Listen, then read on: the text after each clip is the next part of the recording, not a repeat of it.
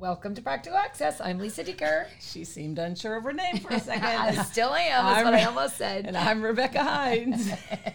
And today, Lisa, I want to talk about one of my favorite things, and it's going to seem like an interesting choice. Okay, so I'm ready. Yeah, surprise me. Yeah, working with, but maybe even more so advocating for kids with emotional behavioral disorders. Yes, I'm shocked. I know, right? It's one of the things that, you know, throughout my career, the truth is my trajectory has been interesting because I have talked so much and, you know, presented so much PD on collaboration, co-teaching, et cetera. But my roots and my heart has always been in working with those kids whose behavior, you know, is such a barrier to their success.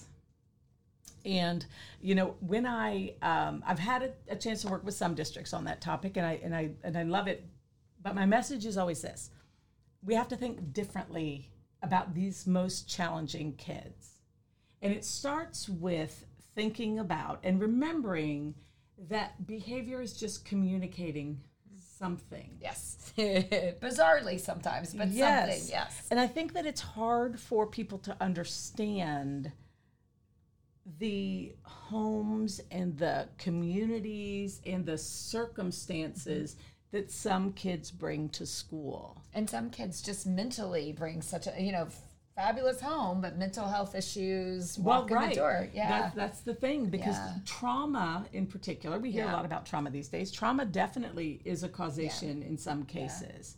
You know, in my work, early on, as a teacher of kids with severe emotional behavioral disorders, in my classroom I had 10 boys. And out of my 10 boys, 8 had previously been or were currently being sexually abused at home. Now, that didn't have anything to do with class or anything else, you know? And when a child is coming to your classroom with that kind of a situation, you know, there's no consequence you can apply that's more aversive than what they live through all the time. But now we shouldn't assume that of every classroom of kids with behavior disorders. There could be multiple reasons. There's multiple reasons. Right. So it's a very high percentage, I will tell you, of kids with severe emotional behavioral disorders who have abuse in their background. Yeah. And other situations, I, you know, had kids whose parents were, you know, drug addicts, you know, lived in complete chaos. I had a young man who was actually, you know, I ran a classroom that was very student-centered, and I really tried to teach kids to manage behavior from the inside out. Mm-hmm. And I'm not even going to talk specifically about how to run a classroom for kids with EBD today, but you know, there was a real intentional push to get kids to learn self-management, you know, and self-discipline. And I'll just add, like, the student I had who struggled the most, amazing parents. Dad was a high-ranking federal official. Yeah. Mom was amazing, but just so much in that young head created the same struggles that I saw for kids with trauma. So there's just this whole range. There's definitely organic causations as well. Yeah. You know, there are biophysical reasons. Absolutely. There are social, you know, reasons. There are ecological, you know, abuse type things. So there's lots of different reasons that kids walk in with that. But I guess the point is that no one can see that. And all they see is the behavior. Yeah, absolutely. So I would, or the fear of it, or like I fear the word. What does it mean? Yeah. Yeah, and so these kids who come in, if you're teaching or working with or have a child who's young, who's exhibiting behavior that's far from the norm, if we can start thinking about that first and foremost is, what is this child communicating to me? Mm-hmm. There's a need being communicated. And to your point, you know, there are times when it is a neurological difference. Mm-hmm. And so maybe that need is a biophysical one, you know. But most often, we, instead of looking at this and looking at it as a puzzle, we look at it as, you know, oh, this kid does not belong. Mm-hmm. And it's ironic that we always think that the best way to help a student with severe emotional behavioral disorders, you know, is to put them with other kids who have the same situation. Let's make sure they understand how to stay in trouble. Yeah. So I guess one of the things that I would like to think about today is, you know, what's the actual definition? What does it even mean? Yeah. You know, I think that's a huge misunderstanding in the field. I agree. Yeah. So generally there's five right things. One is an inability to learn that can't be explained by intellectual, sensory reasons. Okay? So I like to say, see if you agree, kids with emotional behavior disorders have average to above average IQs. They have to. So they're smarter than everybody else in your class. Yes. That's one of the first things I teach my undergrads. Technically, you are, if your behavior is because you don't understand the rules and you have an intellectual deficit, it's not an emotional behavioral disorder. You have an intellectual disability and behavioral issues. Right. But you almost never see kids with both labels. Right. So understanding that these are kids who can achieve at the same rate as other students in your classroom, but they're not. Right. They're not. Exactly. And we don't know why. Right. Okay. So that's one thing. Another is this inability, again, part of the defining characteristics, inability to build interpersonal relationships with peers, teachers, and other adults. Okay. Yep. So absolutely. That one we all see. You know, we all see with kids with EBD. If it's part of their disability, then it means it's not their fault.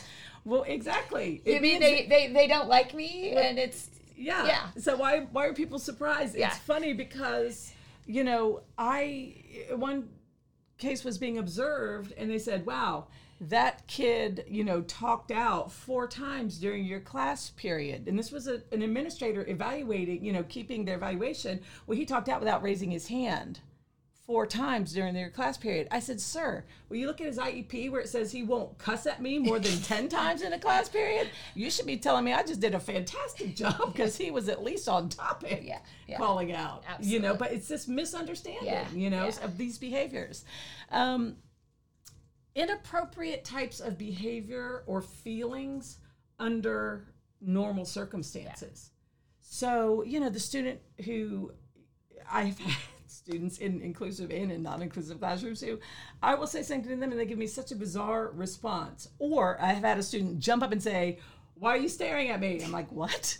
I'm literally just teaching, you know what I mean? But they are sitting there thinking something else. And it doesn't matter. It doesn't matter if I feel like it's bizarre or, you know, it's an interruption. It's like something's going on internally with this child that is far from the norm. This general pervasive mood of unhappiness or depression, so that's a fourth. So tough. And of all of the characteristics that I've seen among all of my kids that I've worked with EBD, that is the one that is most prevalent. And it's frightening. It's increasingly more frightening. Yes, more frightening. But this mood of unhappiness or depression, I saw among all of my students. Yeah. And the one thing that it made me think of, and ever since this has bothered me, so I hope any listeners will take this to heart. If this feeling of unhappiness or depression is a defining characteristic of the disability, why are there no IEP goals written on how to help a child learn to feel more happiness? Well, or my favorite is just be happy. You're okay. Yeah, right. It's like, right. Yeah, right. I don't know how you feel happy, but it doesn't work. Yeah, absolutely. And the final, you know, defining characteristics is this tendency to develop literal symptoms and fears in school situations, school problems. Yeah. So, again, if you think of this behavior as a response to fear, you might treat the behavior differently. Right. So I'm not going to share big ideas, you know, as we kind of close up this, but I think it's important for everyone to understand what it even means. So, I don't have every solution. I can tell you that I will help anybody who wants to try to help kids with these situations. Sure. But the biggest things, if we can think differently about the behavior itself, because it's not, you know, there are kids, there's a difference between disturbing behavior and disturbed behavior. Yeah. And we see little things. Right. We cussing. That's just disturbing. It's disturbing. Yeah, but it doesn't mean the child is disturbed. Right. Well, and I'll kind of end with kind of a quick thought here is one, you know, I go back to normal intelligence and knowing their background and connecting with them. But I always, and again, having my own son who had Tourette's that people wanted to think was EBD, but I'm like, no, trust me. You know, he doesn't have all those characteristics you just mentioned. Like, that's a very definite. Right. But I would always remind myself when I had students in my classroom or when I work with children, is the only thing I can change is myself. Right. I can't change that kid feels unhappy. And I can teach that kid strategies, but I have to go, and I am the high-energy Mary Poppins person, but when I have a kid who's sad, I try to go where they are. Mm-hmm. I don't try to say, you need to be happy like me. Right. And I think we often see that tension for that group of, if you just let me, I'll show you how to be okay, instead of let me understand where you're at and go where you are. And as a person who taught that specific population, my whole goal was to help them to connect with something that did make them feel happiness. Yeah. So I did have enhanced stations and opportunities for art, for music. I had a keyboard, you know, and a headset. I had, you know, things for people. I asked myself, what makes me happy? And you know what makes me happy? Being around other people, doing things, feeling cared for. I really made a list. And this is what I would ask everyone to do. Make a list of what makes you happy and ask yourself, how can I help any kid who's struggling? Even if they don't have an EBD diagnosis, if I see someone struggling, what little layer, what can I bring or give them access to help them to start to tap into something that feels better?